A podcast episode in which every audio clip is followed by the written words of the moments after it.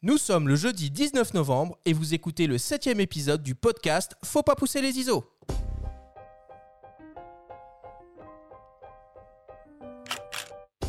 Vous écoutez Faut pas pousser les ISO, le podcast entièrement dédié à l'image pour tous les passionnés de photos et de vidéos.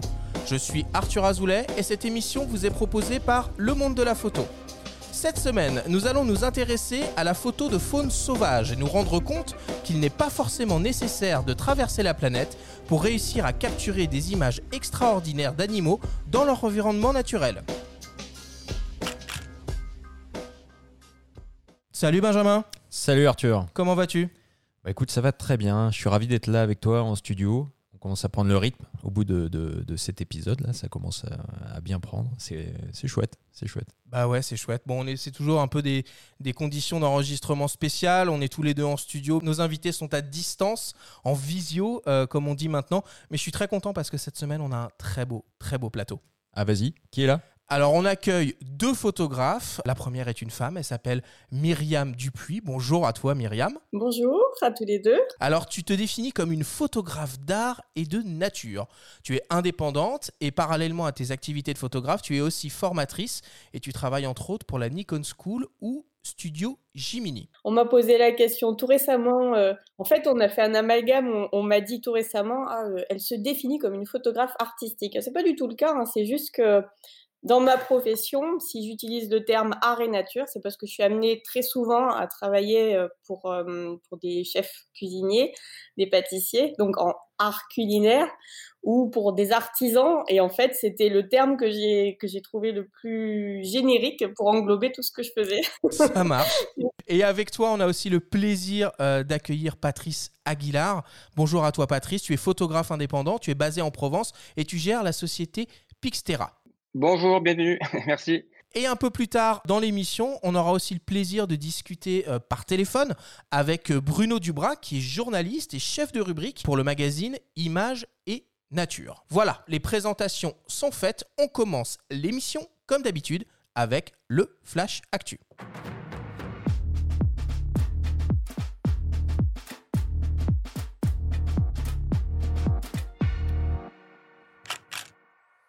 Cette semaine, dans le Flash Actu, Olympus présente sa nouvelle et peut-être dernière optique pour son système hybride micro 4 tiers.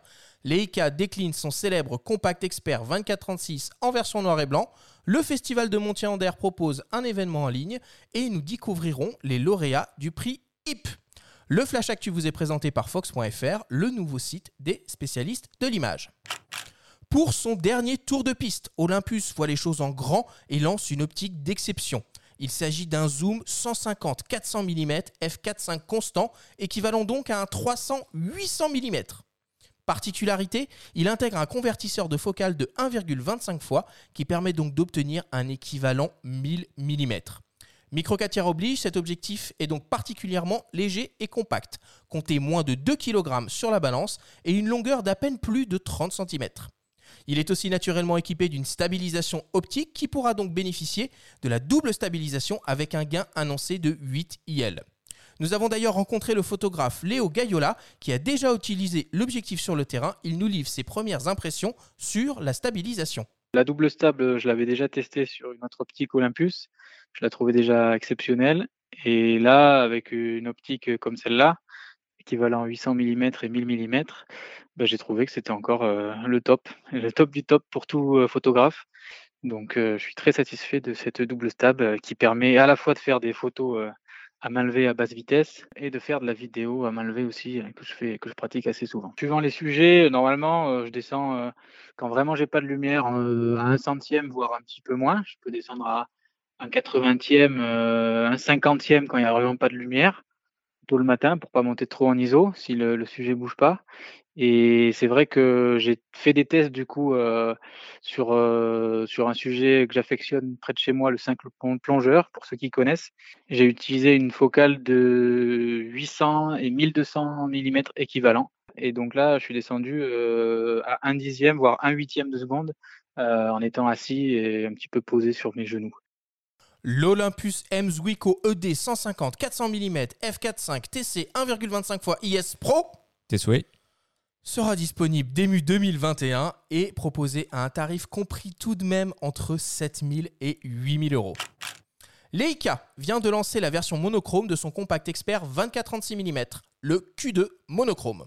Il reprend toute la fiche technique du Q2 et exploite donc un nouveau capteur CMOS sans matrice de Bayer de près de 47,3 millions de pixels. Pour le reste, on retrouve entre autres en optique la focale fixe grand angle 28 mm f1.7 et la présence d'un viseur électronique OLED. L'appareil peut aligner 10 images par seconde en rafale et propose un mode vidéo 4K à 30 images par seconde. Le Leica Q2 monochrome est proposé au prix de 5590 euros. Le Festival de la photo animalière et de nature de Montier-en-Der organise un événement digital intitulé Balade virtuelle et offre gratuitement un cycle de conférences et d'expériences au public. Nous avons interrogé Christophe Pereira, le directeur du festival, qui nous présente en détail l'événement. Alors, donc l'événement balade virtuelle se déroulera du 14 novembre jusqu'à la mi-décembre et donc consistera à proposer euh, de façon virtuelle des rendez-vous qui étaient euh, prévus également lors du festival et de la balade automnale qui ne peuvent pas euh, se tenir hein, pour les raisons que l'on connaît.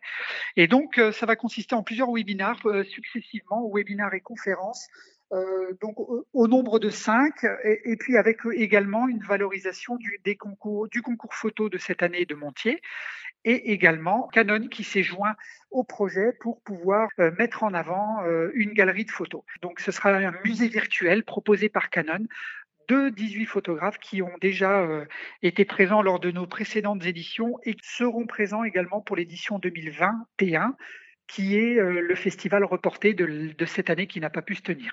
Balade virtuelle, c'est du 14 novembre au 15 décembre, c'est sur inscription et c'est totalement gratuit. Et pour terminer, les lauréats du prix HIP 2020 du livre photographique francophone viennent d'être dévoilés. Cette année, il y avait 272 ouvrages édités ou auto-édités en compétition. Le jury composé de 10 professionnels dont par exemple Sylvie Hugues, Marion Islin, Agnès Grégoire, Brigitte Patient ou encore Laurent Baheux ont sélectionné pas moins de 12 lauréats dans différentes catégories. Le livre de l'année est décerné à l'ouvrage André Cartès, Marcher dans l'image de Cédric de Veigy aux éditions André Frère.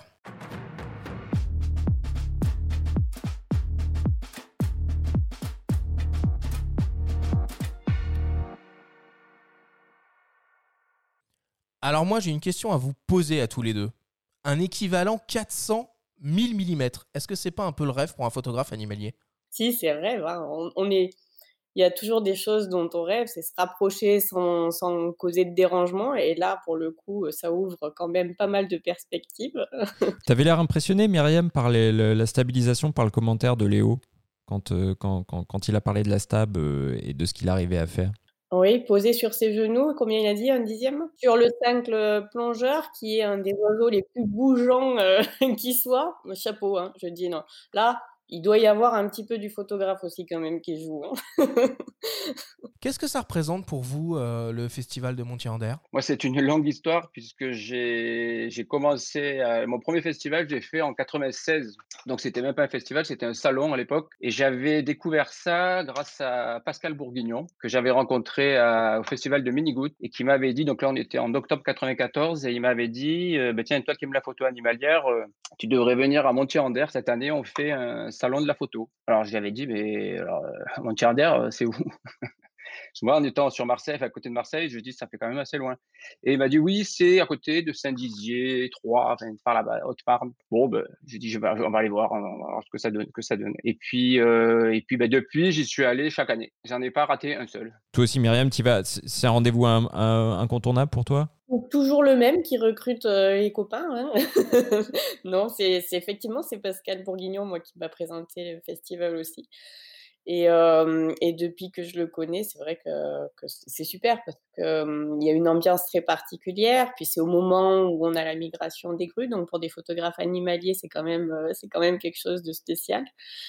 C'est un tout en fait, c'est retrouver tout le monde, découvrir de, nouvelles images, des travaux des autres. Et puis non, c'est c'est vrai que c'est particulier de se dire que cette année, euh, il n'y en a pas vraiment, parce que c'est une, une, formule différente. Ils ont, ils ont quand même su euh, rebondir et proposer des choses. Mais euh, ouais, c'est un petit serment au cœur. Moi, l'année dernière, j'y étais. Euh, Facebook me le rappelle là tous les jours en ce moment, toutes les publics de l'année dernière. Donc c'est assez, euh, ouais, assez étrange. Benjamin, est-ce que tu as d'autres d'autres points de l'actualité que tu aimerais évoquer?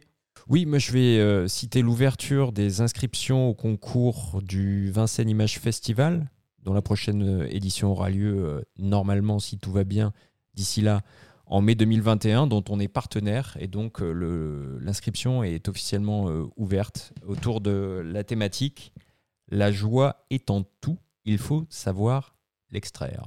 Bon, bah, c'est le moment de ta story, Benjamin. Cette semaine, tu nous emmènes en Afrique et en Arctique à la découverte d'expositions spéciales confinement. C'est Sigma qui, cette semaine, vous présente la story de Benjamin.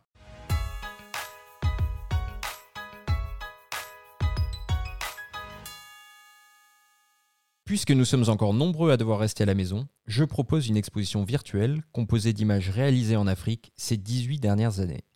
En publiant ce tweet, au mois de mai, Laurent Baheux nous conviait à une exposition sur la toile, histoire de tisser un lien avec la nature depuis nos vies en semi-liberté. Rebelote cet automne à la faveur du reconfinement. Jusqu'au 20 décembre, le photographe ouvre à nouveau les portes de sa galerie en ligne et propose d'autres événements. On déambule le long des murs, de préférence en plein écran, aiguillé par les flèches de son clavier.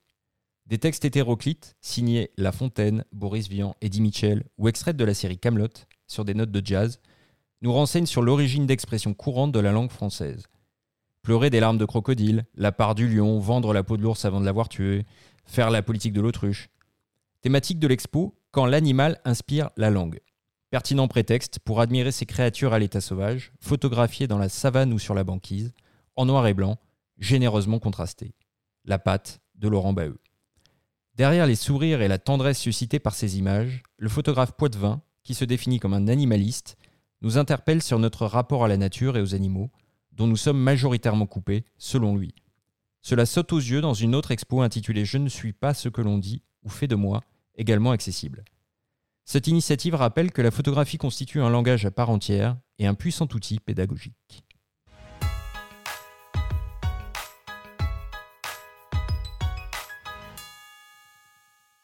Alors Benjamin, si j'ai bien compris, il s'agit d'une exposition virtuelle?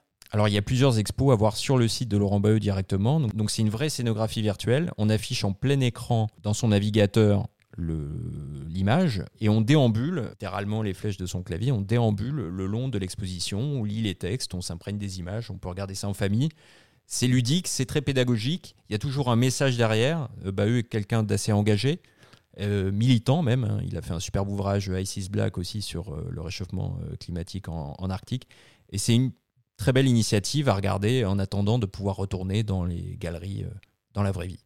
C'est intéressant ça comme dispositif. Il faudra voir aussi d'ailleurs ce que ça donne l'exposition virtuelle de, Canon là à, Montier. Je pense qu'il y, a beaucoup d'avenir dans des expériences d'immersion digitale comme ça pour, euh, pour voir de la photo qui vont bien entendu au-delà d'un simple diaporama sur, euh, sur une page web. Quoi. Vous deux, ça vous parle euh, des événements comme ça? Nous, c'est quelque chose qu'on a préparé, mais ça demande beaucoup, beaucoup de travail. Il y a un très, très bon informaticien, donc ça prend du temps. Mais moi, je l'ai fait avec la. J'ai été contacté par Rock Laurent et donc de, de et qui m'a dit justement qu'ils allaient faire ce, cet événement là pour euh, pour euh, pour euh, et donc il m'a proposé de participer avec l'exposition que j'avais fait en 2017 sur les chevaux en noir et blanc. Bon bah écoute, merci Benjamin pour cette nouvelle fois une belle découverte sur le travail de Laurent Baheux et, son, son expérience digitale pour découvrir ses expositions. Je vous propose qu'on fasse une toute petite respiration et on revient dans quelques instants après une publicité. C'est le moment de prendre son temps et de développer sa créativité avec Nikon. Vivez votre passion et créez avec audace. Bénéficiez actuellement d'une offre de remise immédiate allant jusqu'à 400 euros sur les appareils photo et optiques Nikon. Profitez-en pour découvrir la nouvelle gamme hybride Nikon Z et les avantages de la monture Z, la plus large au monde. Rendez-vous chez votre revendeur photo ou sur nikon.fr pour tout renseignement. Promotion valable jusqu'au 10 janvier 2021. Nikon, capturez le monde de demain.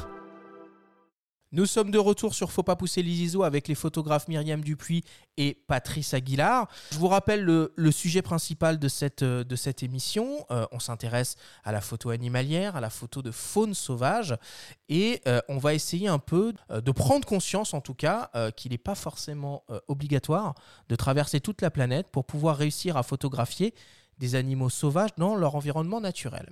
Moi j'ai une première question à vous poser à tous les deux. Qu'est-ce qui fascine tant dans la photo animalière Peut-être Myriam, tu peux commencer. c'est vache de commencer par une question comme ça. Euh, je pense que ça vient du fait que dans nos vies, à l'heure actuelle, on a tendance à oublier euh, ce qui se passe autour de nous dans la nature. On n'a plus le temps, on prend pas le temps euh, de, se consacrer à la nature, de voir ce qui se passe. Et, effectivement, voir les photos des, professionnels ou des amateurs qui prennent le temps d'aller voir cette nature, d'aller étudier les animaux. C'est assez magique quelque part parce qu'on se rend compte de ce qu'il peut y avoir juste à côté, de toute cette diversité, de cette richesse. Et, du coup, c'est quelque chose qui émerveille les gens, qui les amène à, réfléchir, qui leur donne envie. je pense que ça vient un petit peu de là. toi, toi, Patrice, qu'est-ce que tu en penses? Bon, je pense qu'il y a aussi un petit côté, euh, pour les gens en général qui connaissent pas trop, il y a un petit côté inaccessibilité vis-à-vis de, de la faune. Parce qu'il faut pas oublier qu'avant d'être photographe, il faut quand même être, euh, être au courant de ce qu'on va photographier. C'est-à-dire, il y a une gros, selon l'espèce, il y a quand même un gros travail de recherche, d'observation, de connaissance des espèces, du milieu. Et tout ça, c'est quand même du travail hein, qu'on fait en amont. Hein, quand on, va, on décide d'aller photographier telle ou telle espèce, on part pas comme ça avec l'appareil photo et puis on va faire une expo. Quoi. Ça se fait pas comme ça. Il faut prendre du temps, il faut prendre, il, faut, se renseigner. Alors maintenant qu'Internet c'est quand même beaucoup plus facile, on peut, rechercher des, tout ça. Et après il y a beaucoup beaucoup de travail, des heures de travail sur le terrain avec une paire de jumelles et puis essayer de, voir la biologie des espèces, comment ils vont, le comportement, où c'est qu'on a de plus de chances de les, de les trouver, à quelle période, quel moment de la journée et ça, les gens, je pense qu'ils sont pas. S'ils essayent de faire des photos par eux-mêmes, il y a des chances que bah, qu'ils rentrent bredouille, alors une fois ou deux. Et puis, ça, va, ça va un peu les décourager. Quoi. Parce qu'il faut qu'il y a quand même aussi le côté patience. Quoi. Dans la photo animalière, il y a beaucoup, beaucoup de patience. Il y a des heures d'affût ou de, ou de, enfin, de, balade. Et on rentre souvent bredouille. Et comment vous définiriez tous les deux votre démarche? On a entendu Laurent Baheux qui se. Enfin, on a parlé de Laurent Baheux qui se définit comme un animaliste. Là, on parle d'animalier, on parle de nature. Vous êtes quoi? Photographe de nature, photographe animalier? Quel message vous voulez faire passer aussi dans votre travail? Moi, je dirais plutôt euh, de nature, puisque y a le, je fais autant de l'animalier que du paysage.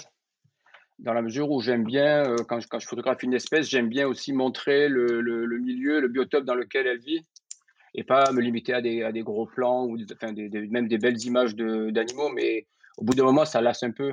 C'est bien de, de, pouvoir raconter une histoire en, photographiant l'animal dans, différentes, euh, dans différents comportements et puis dans, surtout dans son milieu, voir euh, si c'est dans un désert, si c'est dans une forêt. Si, Toi, Myriam, on a parlé de photo artistique aussi. Comment tu résumerais, tu définirais ton, ton approche? Alors, comme Patrice de nature, parce que j'ai pas l'intention de m'arrêter à de l'animalier exclusivement, mais surtout mon approche, euh, j'ai besoin de raconter. J'ai besoin de raconter, j'ai besoin de m'investir et à travers ce que je photographie, je, voilà, je vais raconter des histoires ou parfois je vais avoir un côté très engagé aussi, un petit peu brutal de temps en temps, mais euh, c'est pour moi c'est une façon de m'exprimer. Qu'est-ce que tu veux dire par euh, brutal? Bah, parce que la nature n'est pas toujours faite de choses belles ou, heureuses, malheureusement, et c'est quelque chose qui est aussi très important de, retranscrire et dont il est important de parler.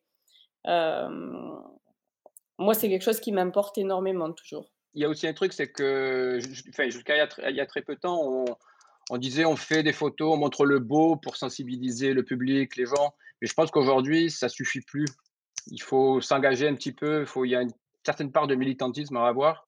Parce que montrer le beau, on se rend compte que ça ne suffit pas, ça ne fait pas bouger les choses. Quoi. Donc, euh, bah, il faut, comme on dit, un peu rentrer dans le lard et puis essayer de, de, faire plus de bruit avec autre chose que, que le beau, que la beauté euh, de la nature. Alors, si on rentre un peu dans le, dans le vif du sujet maintenant, euh, quel type d'animaux sauvages on peut trouver est photographié en France? Des tas. C'est très riche la France. et puis chaque région a ses trésors, donc beaucoup, beaucoup de choses. Et puis souvent on s'imagine rentrer dans la photo animalière quand on est débutant par des grosses bestioles, hein, mammifères, etc. Et ça, c'est peut-être une erreur parce que ça va pas vous permettre de, poser les bases. Tu parlais tout à l'heure du temps qu'il faut passer pour, pour s'intéresser justement à une espèce, à un biotope. Et moi, j'ai tendance à penser que la meilleure solution, c'est d'orbiter autour de chez soi et de regarder déjà ce qui s'y passe, ce qu'on peut voir. Et on, on imagine souvent difficilement la quantité d'espèces que l'on a dans un tout petit périmètre autour de chez soi. Et ça, c'est intéressant déjà, d'être capable de, déceler euh, ce qu'il y a. Là, par exemple, on est en confiné à l'heure où on parle. Bon, même si c'est un confinement dont on peut débattre, mais euh, pour les gens qui auraient un jardin, pour les gens qui accéderaient à des forêts, qu'est-ce qu'on peut en ce moment photographier et est-ce qu'on peut euh, faire de l'affût dans son jardin, par exemple? Oh oui, c'est assez, assez, facile, ouais, notamment avec, si on a un petit jardin, euh, moi, j'ai une petite mare là que je m'étais amusé à faire pour ma fille. Bah, rien que là, euh, il y a plein d'oiseaux qui viennent boire. Et j'ai des souris, des rats qui viennent faire un tour aussi. Il y a déjà dans son jardin, la nature commence dans son jardin. Hein. Il n'y a, pas besoin d'aller très loin. Donc, euh, comme on disait tout à l'heure, il suffit simplement de, de connaître, donc de s'informer sur quels animaux peut-on trouver dans tel ou tel endroit. et puis ça commence dans son jardin, tout simplement. Ah oui, si, on a la chance d'avoir un jardin, euh, on peut déjà y passer quasiment tout son temps. voilà, vous avez, les hérissons, les oiseaux, les passereaux. Euh, puis après, il y a tout ce qui est insectes aussi qu'on a encore en cette saison. Euh, donc il y, a, vraiment, y a vraiment une richesse infinie parce qu'un jardin, mine de rien, c'est vraiment un, biotope très particulier avec différents espaces. Vous avez les haies, vous avez des sous-champs de décomposition, vous avez de l'herbe, vous avez vraiment plein de choses. Et au niveau nature, c'est extrêmement riche. Alors, euh, on parlait tout à l'heure, euh, enfin particulièrement toi, Myriam, de Montier et notamment de la synchronisation du festival avec la migration des grues cendrées. Patrice, moi, je, connais un petit peu la Camargue et notamment certains parcs euh, ornithologiques comme Ascamandre ou le Pont de Gau. Est-ce qu'il y a comme ça des occasions ou des, ou des endroits où on peut limite prendre un rendez-vous avec les animaux sauvages et pouvoir, entre guillemets, peut-être un peu plus facilement euh, les approcher et les photographier. Oui, il y, a le brame du cerf aussi, vrai rituel des, des, photographes animaliers en France. Enfin, voilà. Oui, bah là, moi, pour, le, pour, ce, enfin, pour cet exemple-là, ça serait le, oui, le parc de Pont de Gau, qui est un, exemple euh, qui, enfin, qui, est marquant parce que c'est un endroit où on peut photographier des flamants roses, notamment, euh, très facilement et de, très près. Et c'est des animaux qui sont sauvages, c'est-à-dire qu'ils peuvent repartir, ils sont, pas, ils sont simplement habitués à voir l'homme puisqu'ils sont nourris euh, mais en fait, après ces animaux-là, si on les, on les revoit les mêmes animaux dans, le, dans, un autre endroit du parc, pas du parc Ornito, mais du parc de Camargue, ça va pas ça sera pas du tout la même chose parce qu'ils vont, ils vont maintenir une distance de sécurité d'une centaine de mètres. Et là, euh, on ne pourra pas les photographier aussi facilement que dans le parc. Donc là, je dirais que c'est un aménagement qui, qui, qui, dérange pas la faune, mais qui en plus permet aux gens de pouvoir voir les animaux beaucoup plus facilement. Et pour les photographes animaliers, bien évidemment, de faire des photos euh, très facilement. Toi, Myriam, est-ce que tu as des lieux, des rendez-vous de prédilection? Euh, pas vraiment. Je suis plus en nature ouverte. Maintenant, euh, si, je, si je devais amener des stagiaires ou des gens bah, pour justement prendre prendre connaissance de ce que c'est, je trouve que c'est des endroits privilégiés parce qu'ils ils ne déclenchent pas de frustration. Et la frustration euh, chez des photographes débutants génère beaucoup, beaucoup de problèmes éthiques souvent. Donc, c'est des endroits qui, euh, à mon avis, surtout en ornitho, c'est des parcs qu'on trouve principalement euh, ornitho. Il y a plusieurs endroits comme ça en France où on a justement des facilités au niveau approche et observation. C'est des endroits qu'il faut savourer. Maintenant, euh, c'est beaucoup plus difficile avec des mammifères, tout simplement parce qu'ils ne se, comportent pas de la même façon, sauf peut-être les cerfs, puisqu'il y a plusieurs endroits en France, effectivement, où on peut approcher euh, le cerf. Il y, a, il y a Chambord, il y a le parc de Rambouillet, où on peut arriver à avoir une proximité avec ces grands mammifères. Euh, et effectivement, pour apprendre, pour avoir les connaissances, les bases les, choses qui nous permettront derrière d'avoir une, une, attitude responsable, c'est pas c'est pas mal d'y aller dans ces endroits-là. Là, on touche un point important, donc euh, apprendre euh, de ces espèces qu'on photographie. Patrice, tu l'as évoqué tout à l'heure, euh, la connaissance, savoir un petit peu ce qu'on va photographier. Quelles sont vos sources? Comment vous vous renseignez en amont avant d'aller sur le terrain? Non, moi, il y a beaucoup de, il y a un gros travail de, terrain hein, avant de, de savoir à peu près les espèces, où les voir et quand les voir. Après, on peut peaufiner. Bon, maintenant, avec Internet, on a, c'est une mine d'or, donc on peut, on peut chercher ce qu'on veut. On peut aussi aller dans des forums. Il y a des forums euh, animaliers, de photos animalières, où on peut discuter avec d'autres personnes et leur demander des conseils sur, euh, bah, sur telle ou telle espèce. Euh, est-ce que c'est possible de la voir à tel endroit Et puis donc de, s'aménager comme ça sorte de, de, carnet de route. Tu as des sites ou des applis à recommander? En Itopédia, oui. ça, c'est pas mal parce qu'il y a pas mal d'observations qui, sont qui sont reportées. Et, et, donc, ça permet de savoir ben, telle espèce est à tel endroit. donc, bon, ça, ça permet d'avancer un peu le travail quoi, si on veut aller la photographier. Pour tous les deux, quelle est la part d'observation dans votre travail avant de passer à la, à la, prise de vue? Tu parlais des jumelles tout à l'heure. Quelle importance à l'observation? 99% du temps? C'est primordial, oui, c'est primordial. C'est pas 99, mais 90, oui. Une fois qu'on connaît, qu'on connaît l'espèce, on sait où c'est qu'elle va, où c'est qu'elle va passer, où c'est qu'elle va se poser. Un rocher fianté, par exemple, on sait très bien que l'oiseau a l'habitude de se poser là. Donc après, il suffit de d'organiser son affût par rapport à ça, par rapport à la lumière aussi, euh, par rapport au dérangement, parce que c'est bien beau de faire un affût, mais il faut aussi euh, faire gaffe de pas tout massacrer à côté, euh, pas couper un arbre parce qu'il nous gêne. Il faut toujours essayer de de, de, de, se contenter de, ce qu'on peut trouver et d'aménager le milieu, l'aménager, de pas l'aménager justement, de, le, de, le, de, se, l'approprier. Euh, non, parce que bon, j'avais entendu des histoires comme ça de, de, de personnes qui avaient coupé des, les cibles des arbres pour faire un, affût au sommet de l'arbre pour, pour, photographier des, je crois que c'était des circaètes. Bon, voilà, là, c'est plus de la photo animalière. Là, on est carrément dans, dans, dans le n'importe quoi. Et il faut aller jusqu'à se, se, fondre dans le paysage, mettre du camouflage, des choses comme ça. Vous allez jusque-là euh... Ah, bah oui. on, fait difficilement autrement, mais tu, demandais tout à l'heure comment on faisait. Donc, Patrice, il disait Internet. Moi, je lis beaucoup aussi. Il y a des très vieux livres. Des très vieux livres qui sont très très intéressants parce que mine de rien, la nature évolue, mais elle évolue doucement. Donc il y a des, des livres d'ornitho. Moi j'aime beaucoup Paul Géroudet, des choses que je lis avec plaisir et vraiment comme un roman et qui m'ont, qui m'ont moi beaucoup aidé. J'ai une grosse bibliothèque, je lis pas mal. Mais euh, effectivement, ça demande des heures de lecture, des heures de renseignement. Il existe des applis à l'heure actuelle, mais euh, ça remplace pas euh, un travail sur le terrain d'observation, effectivement d'affût. Et ça, c'est vraiment nécessaire pour arriver à, à, avoir des rencontres ensuite.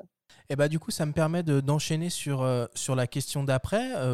Qu'est-ce que vous mettez dans votre sac quand vous partez en photographie euh, terrain? Alors, qu'est-ce que j'ai dans mon sac? Ben, J'ai deux boîtiers photo. En général, il y a, sur un, il y a un boîtier, ce qu'on va dire standard, pour faire du, paysage ou de, des choses un peu, un peu standard. Et après, j'ai un autre boîtier avec un téléobjectif qui est monté dessus. En général, j'ai toujours le téléobjectif. Alors, si c'est de la, de la balade, on va dire, j'ai toujours le téléobjectif à la main de façon à ce que s'il y a un animal qui surgit, être prêt euh, à, faire la photo. Parce que si c'est un paysage ou un, sujet qui est statique, à la limite, on a le temps. Euh, voilà, donc en général, j'ai deux boîtiers, deux, deux objectifs. J'ai peut-être un grand angle encore en plus dans le sac. Euh, voilà, quand je suis sur le terrain, j'ai ça, plus une paire de jumelles. Oui, c'est ça en termes d'accessoires. Il y a les jumelles, il y a d'autres choses, des chiffons un petit peu pour nettoyer. Enfin, qu'est-ce que qu'est-ce que tu emportes avec toi Dans la nature, pas trop. Alors les chiffons, c'est, je fais beaucoup de photos de, chevaux en Camargue notamment. Et là, par contre, oui, là on protège le matériel parce qu'on est, on a des waders, on est dans l'eau, et donc là on a des éclaboussures. les waders, tu expliques aux gens qui savent peut-être pas ce que c'est. Les waders, c'est des, des bottes en fait qui montent jusqu'à la poitrine. C'est des bottes de pêcheur. Ça permet de faire des photos euh, les pieds dans l'eau et de pouvoir même se mettre à genoux, s'asseoir, s'allonger dans l'eau. Enfin, c'est un peu, ça permet de, de, tous les cadrages. Quoi. Et toi, Myriam? Ben, J'ai un peu la même chose, hein. sauf que moi, j'ai qu'un boîtier. parce que, parce que je suis une faible femme. j'ai qu'un boîtier, par contre, j'ai le télé qui est monté dessus euh, systématiquement aussi pour à peu près les mêmes raisons. Euh, tout simplement parce que le reste, euh, quand on s'attaque à la macro, à du paysage, c'est quelque chose qu'on va choisir, qu'on va pouvoir prendre le temps de, de, de monter et d'installer, alors que l'animalier, ça peut être un petit peu moins prévisible. ensuite, au niveau matériel, j'ai toujours un couteau, moi, dans mon sac, voire trois. j'ai des biscuits et une gourde. Quand je pars, je pars longtemps. Et si j'oublie mon biscuit et ma gourde, j'ai non seulement soif, mais j'ai aussi très faim. Et, ça, mine de rien, c'est quelque chose que je conseille aux, gens qui partent, enfin un petit peu comme quand on part en rando, il y a des choses qui sont pas purement photographiques et auxquelles il faut penser. on me dit d'avoir un sifflet aussi en montagne.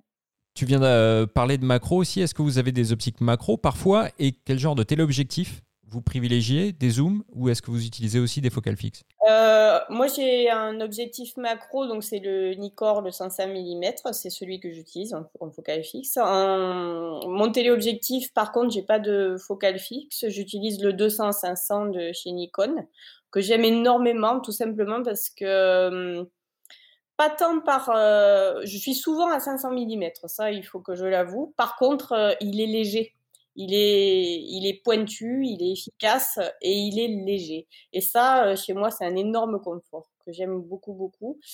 J'ai testé pour Nikon récemment le 500 à lentille Fresnel dès que, dès que le banquier euh, me le permet, je pense que je troque le 200-500 pour celui-là parce qu'il est extrêmement léger et il est formidable. C'est vraiment, c'est vraiment un outil formidable. Et toi, Patrice? Donc moi, j'ai le 100 macro. Euh, je suis Canon, moi. Donc, euh... comme ça, il y aura un de chaque. Euh, j'ai le 100 macro. moi, je fais, bien que je fasse pas, je suis pas vraiment spécialisé dans la macro. Je fais plus de la, ce qu'on appelle la proxy photo. Euh, mais bon, ça peut être intéressant, notamment des fois sur des lichens ou sur des, détails un petit peu comme ça, quand on a le temps, sur des troncs d'arbres. Après, j'ai euh, un 100-400 que j'utilise énormément parce que justement, le, côté pratique, le côté légèreté. Et après, j'ai un 500 F4 aussi que j'utilise plutôt quand, quand je suis en affût ou sur des sujets qui sont vraiment, je sais que ça va être difficile, qu'on ne pourra pas s'approcher. Donc à ce moment-là, j'utilise plutôt le 500. Mais c'est vrai que le 100-400, là, la version 2 de chez Canon, euh, c'est vraiment un très très bon objectif qui allie le, la légèreté et le, changement de focal quoi, de 100 à 400, c'est intéressant. Alors je vous propose qu'on euh, téléphone à, à, Bruno Dubrac, qui est journaliste, chef de rubrique au magazine euh, Images et Nature, pour qu'on discute un peu avec lui de quel type de configuration euh, on pourrait proposer à un amateur ou un débutant qui aurait envie de se lancer dans la photo animalière. On l'appelle tout de suite. Oui, Bonjour Bruno, c'est Arthur pour Faut pas pousser les ISO, comment vas-tu? Ah, salut Arthur. Ben, ça va pas mal, merci. Eh ben écoute, merci à toi de nous accorder euh, euh, quelques minutes. On est autour de la table virtuellement, si je puis dire, avec Patrice, Myriam et Benjamin. Et euh, on se demandait un peu quelle serait une configuration matos qu'on pourrait proposer à un amateur ou un passionné qui aimerait se lancer un peu dans la photo animalière. Eh ben, bonjour à tous d'abord.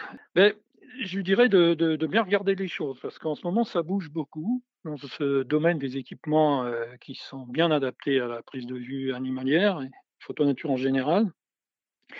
Et c'est vrai que la tendance est à, s'orienter vers des nouvelles technologies qui sont représentées par les, appareils récents qu'on appelle ces, hybrides, hein, voilà.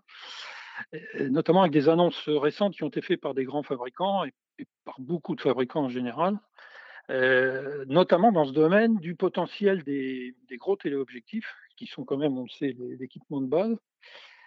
Et alors, j'aurais tendance à dire, il y a, deux types d'équipements, hein, pour, pour, faire assez vite, il y a deux types d'équipements. Il y a ce qu'on appelle le réflexe, qui jusqu'à il y a quelques années était pratiquement incontournable pour ce genre de, de thème photo, puisqu'il donnait accès aux longues focales. Et puis maintenant, il y a ces fameux hybrides, notamment les hybrides plein format, mais il y a aussi d'autres euh, d'autres modèles qui ne sont pas forcément des pleins formats, euh, qui eux ont euh, l'avantage de bénéficier de, nouvelles technologies, et notamment de nouvelles technologies qui sont adaptées aux optiques. Donc, pour quelqu'un qui est déjà un peu équipé en réflexe, par exemple, j'aurais tendance à lui dire de regarder dans la marque qu'il a ou dans les opticiens indépendants s'il trouve un peu des longues focales. Et ce qui peut être intéressant, c'est qu'il y aura peut-être euh, notamment des, des choses intéressantes sur le marché d'occasion. Pardon Bruno, je t'interromps. Tu parles, tu parles effectivement des hybrides. Euh, Myriam euh, et Patrice nous ont parlé de leur équipement qui est plutôt réflexe. Est-ce que tous les deux, je rebondis sur ce que tu dis Bruno, vous avez déjà utilisé des, hybrides et est-ce que c'est susceptible de vous intéresser? Est-ce que c'est quelque chose que vous regardez? Ouais, ils sont géniaux. non, je les ai eus en prêt à multiples reprises. Euh, moi, notamment les, les aides et euh, ils sont exceptionnels. C'est vrai qu'au niveau poids, c'est quand même un, beau confort. Après, euh, il y a des choses que je pensais ne pas apprécier, notamment voir ce qui se passe réellement. Et en fait, j'ai adoré. Et je trouve que pédagogiquement, quand on essaye d'expliquer ou de comprendre la photographie, ça, ça a véritablement son intérêt. Donc non, non, c'est des, des, très très beaux produits euh, qui, qui, ont vraiment leur place à l'heure actuelle. Hein. Toi, Patrice, tu avais l'air d'acquiescer aussi? Alors j'acquiesce, mais le, truc c'est que ben, moi jusqu'à maintenant j'étais pas tout à fait convaincu par ce genre d'appareil. En plus c'est vrai que ben, c'est assez récent, euh, notamment chez Canon, puisqu'il y a le, il y a le R5 qui vient de sortir là, qui a l'air euh, que j'aimerais bien essayer. Jusqu'à ce truc-là, là, le premier, là, le R, euh, bon, j'ai pas eu des retours terribles, notamment pour la, pour la photo animalière. Donc là, je serais assez tenté de, d'essayer le R5 là, pour voir un petit peu euh, ce que ça peut donner. Moi, je pense que c'est le, la visée directe là, qui peut être un peu déroutante au départ. Je ne sais pas, je n'ai pas encore euh, testé. J'espère le faire assez, assez vite. Euh, mais je pense que c'est quelque chose que, qui, enfin, auquel on s'adapter assez facilement. Bruno, pour en revenir à la thématique principale qui est la photo animalière en France, dans nos contrées, on a parlé tout à l'heure de ce qu'on pouvait éventuellement faire en cette saison. Est-ce que toi, avec ton magazine, vous avez des choses à proposer ou vous avez des dossiers un petit peu récurrents à cette saisonnalité? Qu'est-ce que tu pourrais, euh, à, quoi tu pourrais inviter les, lecteurs? C'est clair que c'est pas la saison euh, optimale, mais euh, on peut bosser toute l'année hein, en animalier et, en nature. Là, on a été, on est en fin de période de brame, par exemple, hein, pour les, les cervidés, les grands animaux. Il y a des choses à faire, le suivi des, oiseaux hivernants. Hein. Et puis il y a des choses très simples qui sont, notamment en ce moment, la, nature et certains animaux du jardin. Installer une mangeoire, ça peut paraître un peu simpliste, mais on peut avoir des espèces qui viennent qui viennent sur les mangeoires, qui sont l'occasion de faire des, photos intéressantes et en restant au chaud en plus, hein, puisqu'on peut travailler chez soi depuis une fenêtre. Donc il y a toujours des choses à faire. Hein. C'est le moment d'aller, quand on pourra sortir, sur des, lieux comme des grands étangs ou, en bord de mer pour chercher des, oiseaux hivernants, hein, puisque a nos migrateurs estivants sont partis, mais on a des hivernants qui vont descendre du Grand Nord, notamment si on a des coups de froid. Donc, ce sont des choses à surveiller. Oui, il y a toujours quelque chose à faire, toujours.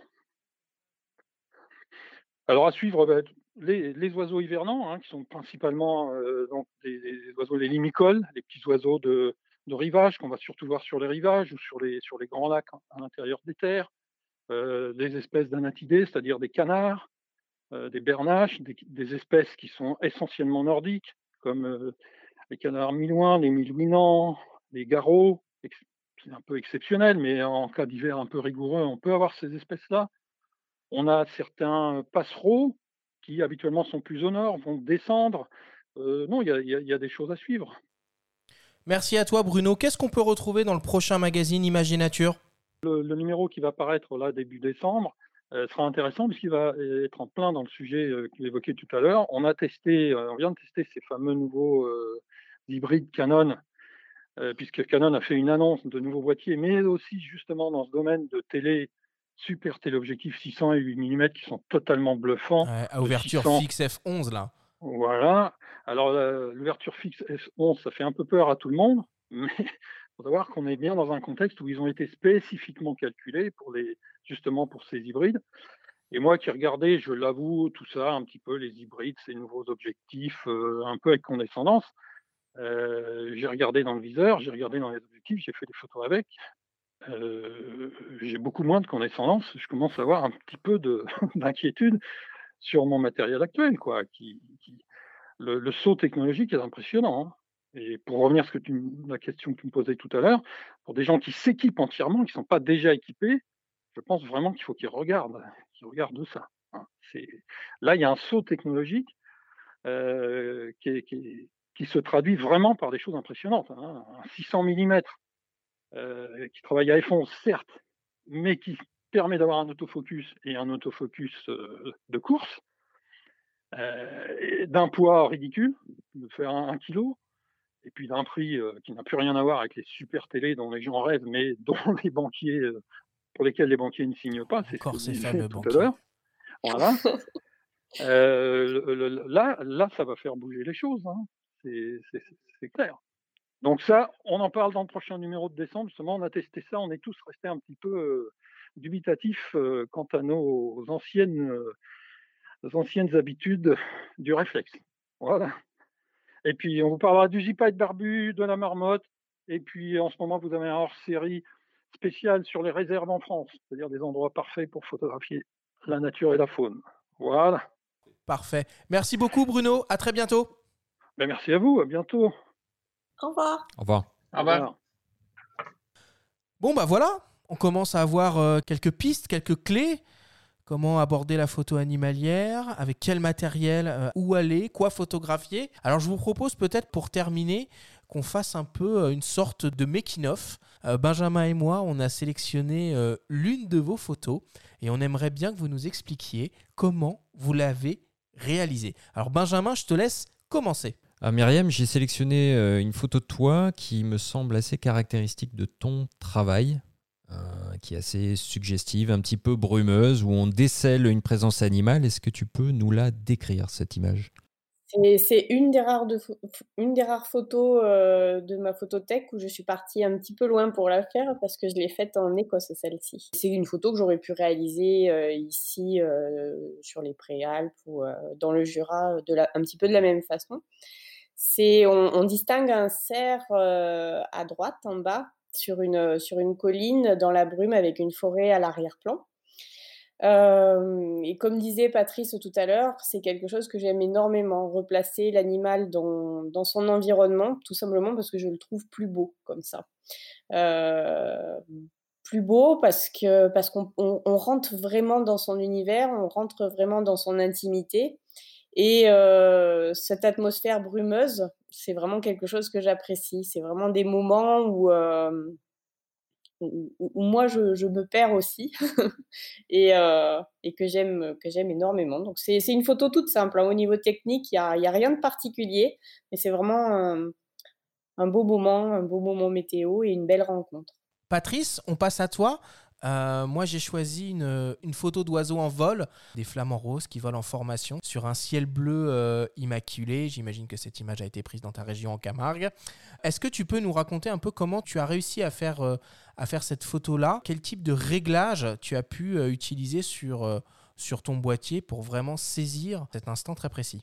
Oui, ben alors moi, pour le coup, donc, je ne vais pas aller très loin, hein, puisque j'habite à une petite heure de la Camargue. Donc c'était euh, bah, c'était une journée donc euh, grand beau. En général, j'aime pas trop moi les conditions grand beau justement avec euh, un grand ciel bleu parce que je trouve ça ennuyeux. Je préfère quand même quand c'est un peu plus tourmenté. Mais là, bon, il y avait des conditions comme ça, donc ben, on fait avec, hein, on ne peut pas changer les, choses. Donc, je trouvais intéressant le côté, justement, avec, ce ciel bleu, c'était ce qui était intéressant, c'était de faire ressortir le côté rose, justement, du flamand. Il y avait une complémentarité avec les couleurs que j'aimais bien.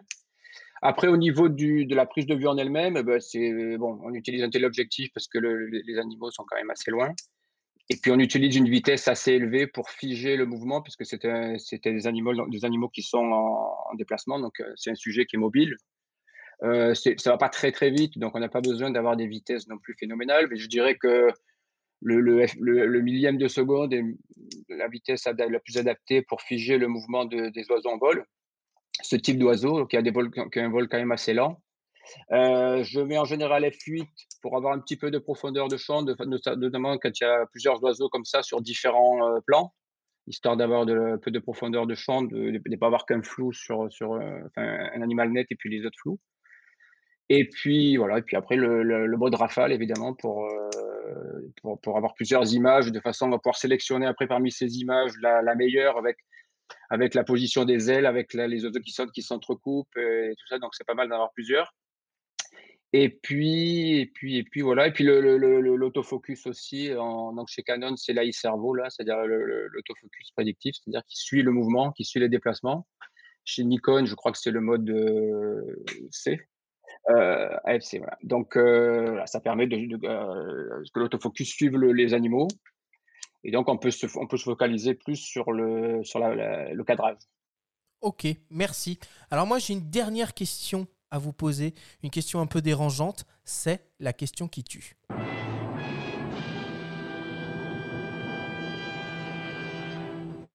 Alors si vous deviez choisir un seul objectif jusqu'à la fin de votre existence, ce serait quoi? Un 150-600 mm ça, c'est une focale euh, qui fait vraiment rêver les photographes animaliers. On n'en a pas beaucoup parlé, mais euh, Sigma et Tamron proposent ce genre euh, d'objectif dans l'univers du réflexe. Ou alors, le Saint Graal, j'ai l'impression, pour un photographe animalier, une focale fixe 500 mm. Ouais, moi le 500 Fresnel là. Bah, c'est tranché, c'est clair. Ouais, ouais, voilà, au moins on sait où on met les pieds. Et toi, Patrice, tu es aussi tranché sur la question?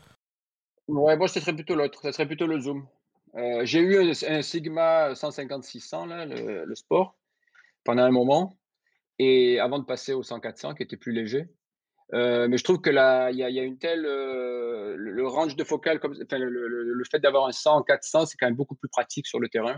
Donc je dirais que si j'avais que ça à avoir, je préférais partir sur un 100-400. Après, j'adore les focales fixes aussi. Hein, c'est au niveau, au niveau rendu, c'est top. Hein, moi, je, enfin, le 500, là, c'est nickel. Mais avec un 500, je me serais, je, pense qu'à la longue, je serais un petit peu, euh, un, peu, réduit, quoi. Alors qu'avec le 100 400, je pense que je serais à même de, que ça corresponde à plus de, situations. Je vous remercie euh, beaucoup, euh, beaucoup tous les deux. Quelles sont vos, vos actualités? J'ai cru comprendre que vous aviez des livres auto-édités à proposer. Alors, Myriam.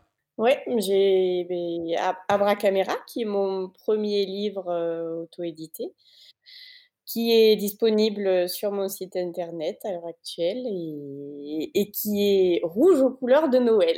D'accord, donc c'est le, cadeau idéal. Et toi, Patrice? Ben moi, j'ai toujours mon bouquin aussi sur les, chevaux de Camargue. Alors, il est en noir et blanc, lui, par contre. il, est moins, il est moins coloré. Euh, donc, ça s'appelle Camargue, les chevaux du Delta. Une, donc, ça, ça regroupe une centaine d'images en noir et blanc.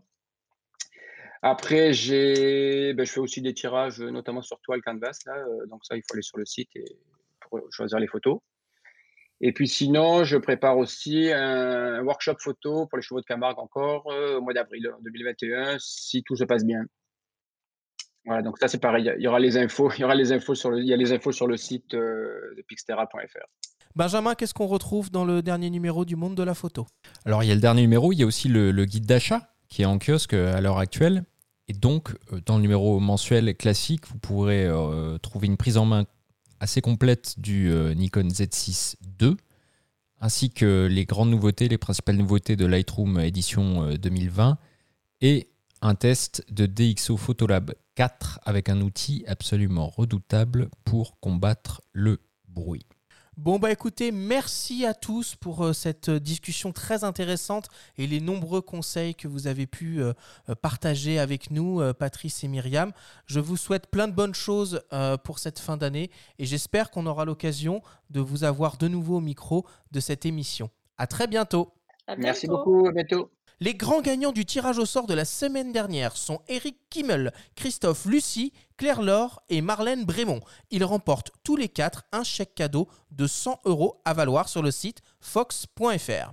Merci à tous de nous avoir écoutés, prenez soin de vous et à la semaine prochaine.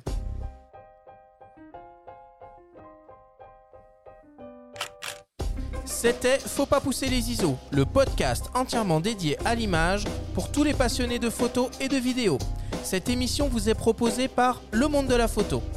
Abonnez-vous à notre chaîne et retrouvez l'intégralité de nos émissions depuis toutes les plateformes comme Spotify, Apple Podcasts, Google Podcasts, Deezer et YouTube. Rendez-vous jeudi prochain pour un nouvel épisode. D'ici là, faites de la photo et n'oubliez pas, faut pas pousser les ISO.